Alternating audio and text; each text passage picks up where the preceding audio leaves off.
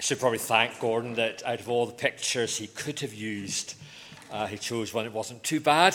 Uh, there are worse uh, around Facebook, etc. So thanks, Gordon, for being gracious and kind today. I want to read uh, just a small section of that chapter uh, 4 of Ephesians. It's Paul writing to Christians, fairly mature Christians, many of them, um, but he's writing to them about growth and I want to read from uh, Ephesians chapter 4, and we'll start reading uh, verse 11 and through to the end of uh, verse 16.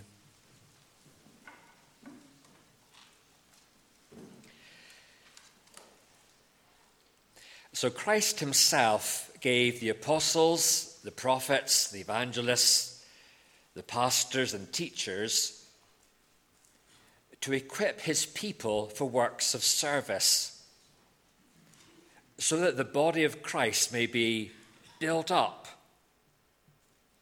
until we all reach unity in the faith and in the knowledge of the Son of God and become mature, attaining to the whole measure of the fullness of Christ. Then we will no longer be infants tossed back and forth by the waves and blown here and there by every wind of teaching and by the cunning and craftiness of people in their deceitful scheming. Instead, speaking the truth in love, we will in all things grow up into Him who is the head, that is Christ.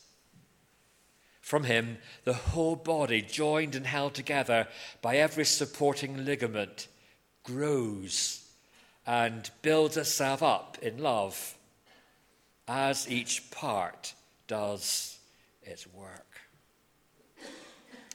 When David Dunlop uh, invited me to take uh, the service this morning, he came back very shortly afterwards to say, It's probably early, Trevor, but do you have any titles uh, for that particular day? Which is really uh, asking kind of what kind of Christmas present you want in 10 years' time. I Hand a clue. Um, but as a thought over the next few hours after that, it, it, was this passage in Ephesians 4 that came back to mind again, and particularly that theme that runs through the 16th verse, where this repetition of growing and the concern Paul had about growth comes through. So I gave him the title all those months back, uh, Way to Grow, um, as a kind of semi modern way of tackling this verse.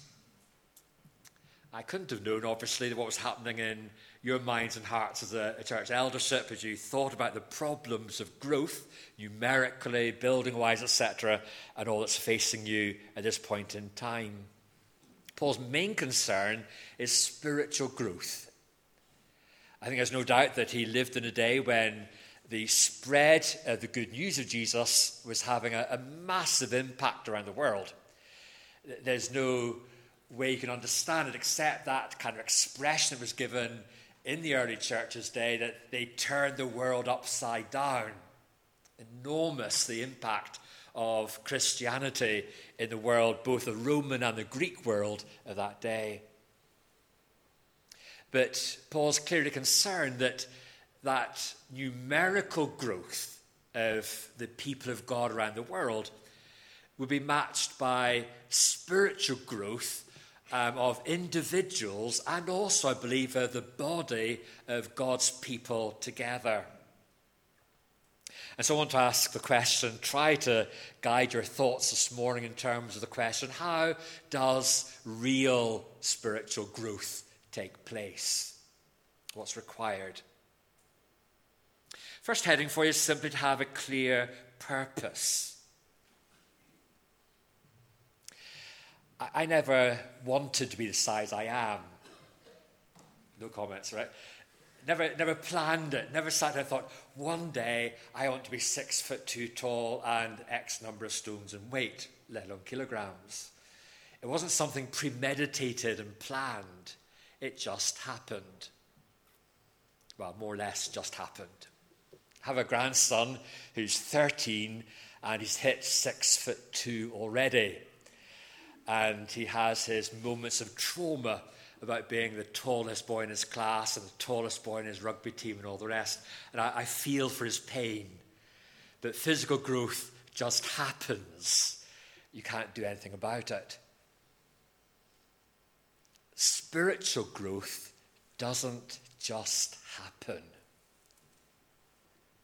Spiritual growth comes about when our thoughts are shaped in a particular way and we direct our efforts in particular ways and we have a, a passionate longing to become more clear in our spiritual thinking and more Christ like in our spiritual living. The purpose is uh, set out here in this passage where Paul speaks of uh, wanting to reach unity in the faith and in the knowledge of the Son of God, to become mature, attaining to the whole measure of the fullness of Christ. Interlinked things, but you take three separate components there. Unity in faith and knowledge of Jesus Christ, maturity, which is behavioral issues amongst God's people, and then the fullness of Christ, having Jesus as our role model and seeking to pattern our lives upon him in every single detail. Those three components are what makes up the purpose that we have in our hearts as we say, I want to grow as a Christian. I want to grow in unity in the faith and knowledge of the Son of God, in maturity in my spiritual behavior, and in the image or likeness of Jesus in my life. And if that growth is going to be attained, that growth needs to be proportionate. It needs to be balanced. All three things need to be visible in us and be part of what we long for and desire. You see, it's possible in Christian life to say, well, I really, really want to grow in my theological awareness and I'll stuff my head and my heart full of theological knowledge, and I'll become a super theologian. I'm not saying that's totally wrong, but if that's our sole area of desire of growth, then there's going to be losses somewhere else down the line. This balance is important. If I was standing in front of you today and you saw one arm fully grown and the other arm still at its childhood stage. I don't expect you to come to the door and say, Wow, Trevor, I want to shake your hand. It's great to see you've got one arm fully grown. You'd probably best have a bit of sympathy for me that the other hadn't grown uh, in comparison and in balance. You might even feel sorry for me, and knowing some of you probably snigger behind my back. But you'd think it's odd if one part of me had grown out of proportion to the rest. And as individuals, we need to possess a strong desire to grow spiritually in each of those three component areas in faith and knowledge. I think it's lovely that Paul links those two things together as though they were one. That our knowledge about Jesus and our faith and our trust in Jesus are two sides of the same coin. You can't grow in faith and not grow in knowledge about Jesus, who he is, what he's like, and how trustworthy he is. Faith and knowledge in Jesus go hand in hand. So that becomes one component part. So I, I want to grow strong in my faith and knowledge about Jesus, but I also need to grow strong in terms of my behavior. Do I really want to behave differently year on year in my Christian life? Do I see that as being the great challenge? Not just say, well, I did fairly well in the early years and I'll stay static now because that's fine. I've, I've reached a good standard. As I said a minute, that's actually a backward track. Spiritual growth is about an ongoing progression. Paul was concerned that individuals in Ephesus would grow in faith and knowledge, would grow in mature behavior, and would grow in their Christ likeness. And that was one bundle, one package that he put in their hearts and minds. They needed that to be their goal.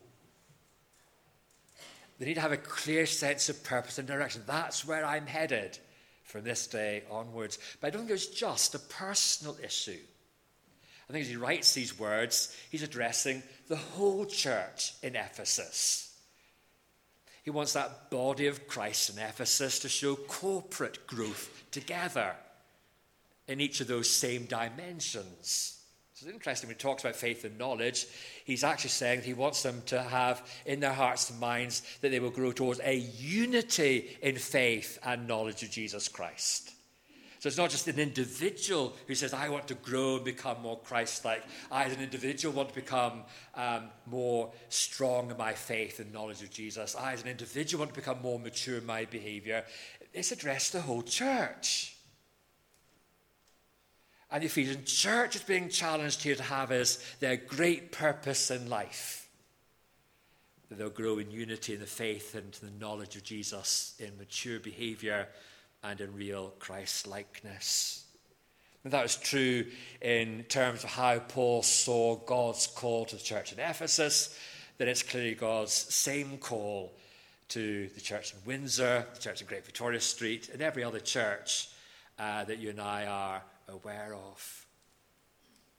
Do you feel, is it part of your gut feeling that, that church attendance, church membership, Church life is about the whole body of Christ growing together in balance one with the other.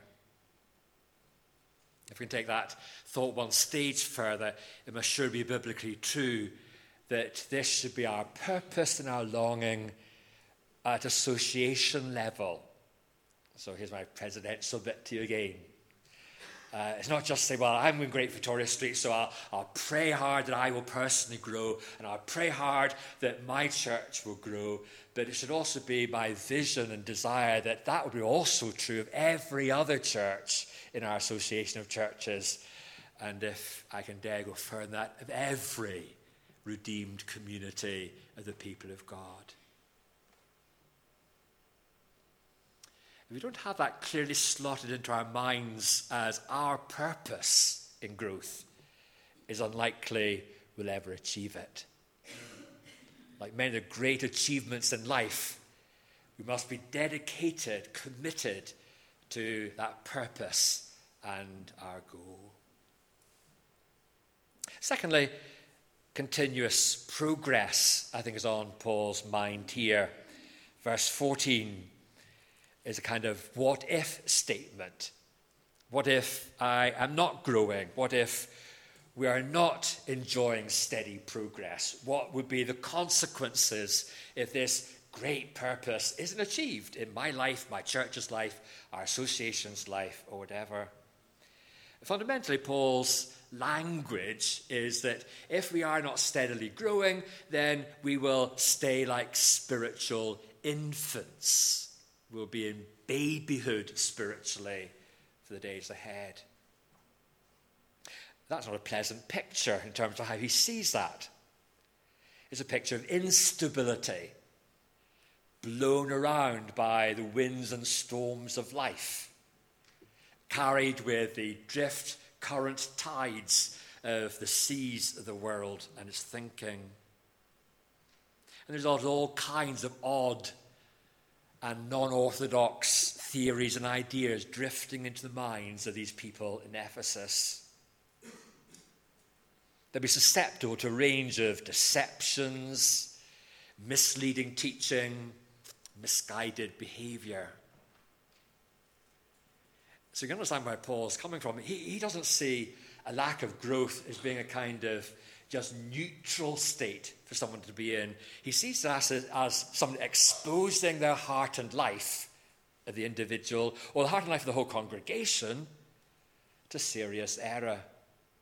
Failure to grow as individuals, as a, as, the, as a body of people, doesn't lead to a neutral position, but a negative one. If there is not active growth, then there is definite decline you start looking for analogies, analogies come thick and fast, and there are two possible physical analogies we could go through. We could say, well, let's look at stages of human development of the human body. And if by previously referred to grandson uh, reached six foot two at 13 years of age, then his parents might look back and say, well, that's his wee growth spurt, and he'll probably stay there for another couple of years, and then the wardrobe will have to be changed again, have another growth spurt, and get to six foot five, and hopefully he'll not get beyond his father's height. He'd have reached his level, and he'll stay there. What you wouldn't even imagine is that grandson will reduce from six foot two to six foot. I think he still wishes he could sometimes, but that's not real. In the world of physical development, there's steady progress. Sometimes a, quick spurt, sometimes a slower stage, sometimes a massive uh, forward movement and growth, and sometimes a static period.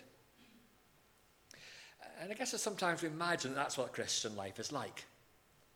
You come to faith, and early on in the Christian life, everything's brand new. You suddenly realize what a wonderful thing it is that Jesus died on the cross to take all my sin away, to reconcile me to himself, to bring me into his family. And that immediate response of gratitude and thanks leads to great growth in our understanding of the gospel, our awareness of Jesus, our appreciation of what he's done for us, and all the rest. And we, we grow fast. And then you hit that period of life where, oh dear, careers pressing, families tough going, relationships are difficult, financially things aren't in the best of state, and church has got a wee bit boring with the preachers nowadays. So, well, I kind of just hang fire for a while and kind of imagine, well, once I'm retired and old, then I can start growing again. That'll be my kind of next spurt of growth. Let me change the physical analogy. Most mornings, I spot some of my friends who are bodybuilders, not in the way that I built mine, but in purely muscular terms. They come to the gym, they warm up, they go through their muscle rip reps, they drink their protein shakes, and their muscles get wonderfully built as a result. What I quite enjoy is when they then have to come to August and take the kids off to Mallorca on holiday for two or three weeks, and they come back. And the question is have their muscle building routines retained their state of play as they were three weeks ago? And the beautiful answer for non bodybuilders no, it jolly well hasn't and they're back, you know, more than three weeks back down the line again. They've lost that protein input, they've lost all that physical fitness they've had, and the muscles have declined in the process. Because they were not growing, continuing the process of growth, it didn't mean they just stayed where they were, raised the next spurt. It meant they actually dropped backwards. I think that's a better analogy as I see it biblically, what Paul is saying here. When he writes about these people becoming like spiritual infants, he's not actually saying if you don't grow, you will stay as, as spiritual infants. His implication is you've grown up. But if you don't keep on growing, if there's not constant progress, then actually what happens is you start to decline and you revert to spiritual infancy. You might remember how he writes to the Corinthians in 1 Corinthians 3 Brothers and sisters, he says, I could not address you as spiritual, but as mere infants in Christ. How come? Was this because this bunch of people in Corinth hadn't grasped theological, doctrinal issues clearly enough? Hadn't they been doing their homework in terms of Bible reading? or whatever. No. These were people who had matured a fair bit along the Christian road and pathway. They're having brilliant discussions about what it actually meant for the body to be raised from the dead at the second coming of Christ and when that would take place, etc. When he says to them, I can't speak to you like spiritual adults, but I'm having to speak to you like, like spiritual babies, He's talking about people who were here and they haven't kept growing, and so now they're just like newborn kiddies, spiritually speaking. And what's the issue? The issue is their behavior, their lack of maturity. They're squabbling over, well, I'm a great fan of the Apostle Paul's. Oh, I'm a great fan of the Apostle Peter's. Oh, I was baptized by Apollos. Oh, well, I'm just a simple believer in Jesus. They had all this internal squabbling going on. And Paul says, when you show that spiritual immaturity, you're demonstrating you haven't kept growing. It's not that you were just there and you stayed there, but he's saying you were there, you grew and you grew, and then you started to slide back because you thought you got to a stage where you didn't need to bother about growth anymore. There's no stage of our human life, no stage of our personal Christian life, and no stage of a church's life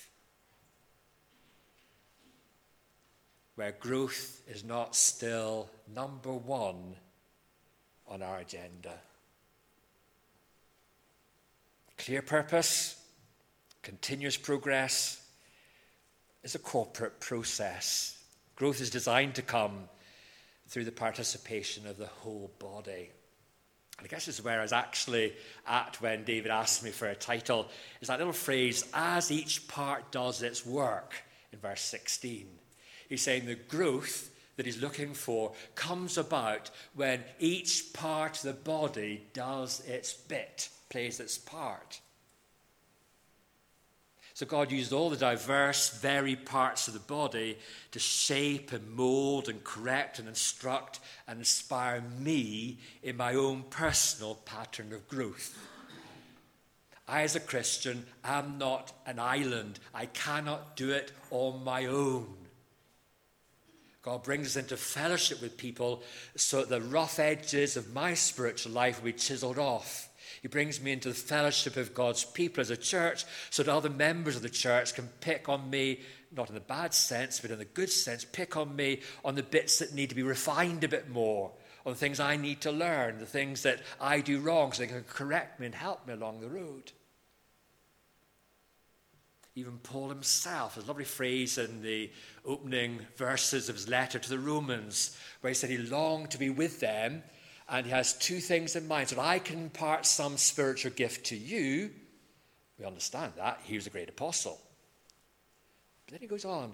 And so you can impart a spiritual gift to me. Great apostle Paul. All of his wisdom, knowledge, spirituality, etc., etc. But he was still prepared to put himself into the gathering of God's people and allow other people to promote growth spiritually in himself. That's true of the individual, it's also true within an individual church. The spiritual growth of that church requires the active spiritual input of every part of the body. The whole sermon, just that phrase, as every part plays its bit, it does its thing. And if you work out the logic of that, Paul's saying that if in the body of Jesus Christ in one place there's a few folks who say, oh, well, we're not really 100% into this place. You know, we're not really uh, completely committed to it. We're just prepared to sit on the sidelines. It's a lovely place to go for a wee while on a Sunday morning and sing some nice songs, but that's, that's where I draw the line.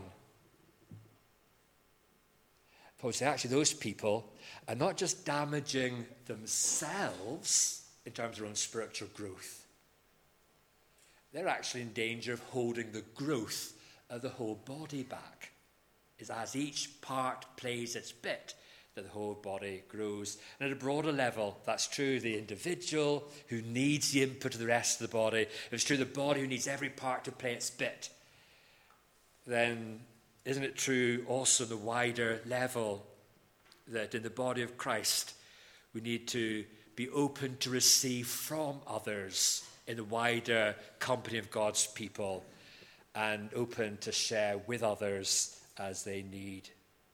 If growth is going to be at its maximum potential, it requires all to be working together. Fierce independence, kind of spirit of many of us, convinces that we're capable of doing it all by ourselves. Spiritual reality is we need one another. Problem is, I guess, for all of us, we think as we look around the world, well, what have I got to learn from them? They're so different from me. The reality is, the only person I've got nothing to learn from is the clone of me. Now, don't get worried, there isn't one as far as I know.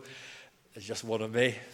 But imagine there was a clone who was exact, perfect representation of me in every single dimension. From that person, I would have nothing to learn because they're just the same as me. I learn from those who are different from me. I learn from those whose diverse ways and thinkings and behaviors challenge me. That's why God puts us into associations like ours. Not for us to go in our own splendid isolation, but to believe they are part of how we grow.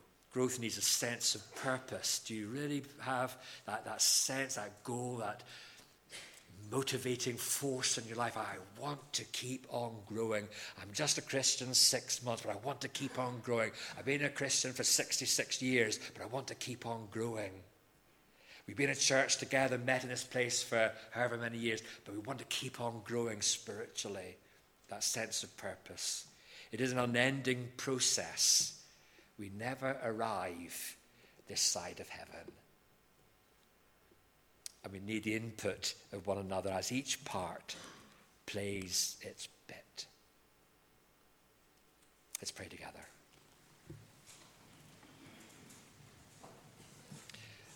Father, you have designed that those who have come into your family through Jesus as Savior and Lord should then grow and grow and grow and grow. Lord, we come afresh to you today and pray that you'll take each of our individual lives and by your Holy Spirit produce that growth inside our own lives. We pray for this church and ask for its spiritual growth day after day after day. We pray for our wider association of churches and indeed all those who around us love you with heart and mind and soul and strength. Grant, Lord, that wonderful joy of seeing growth in all your people to your glory.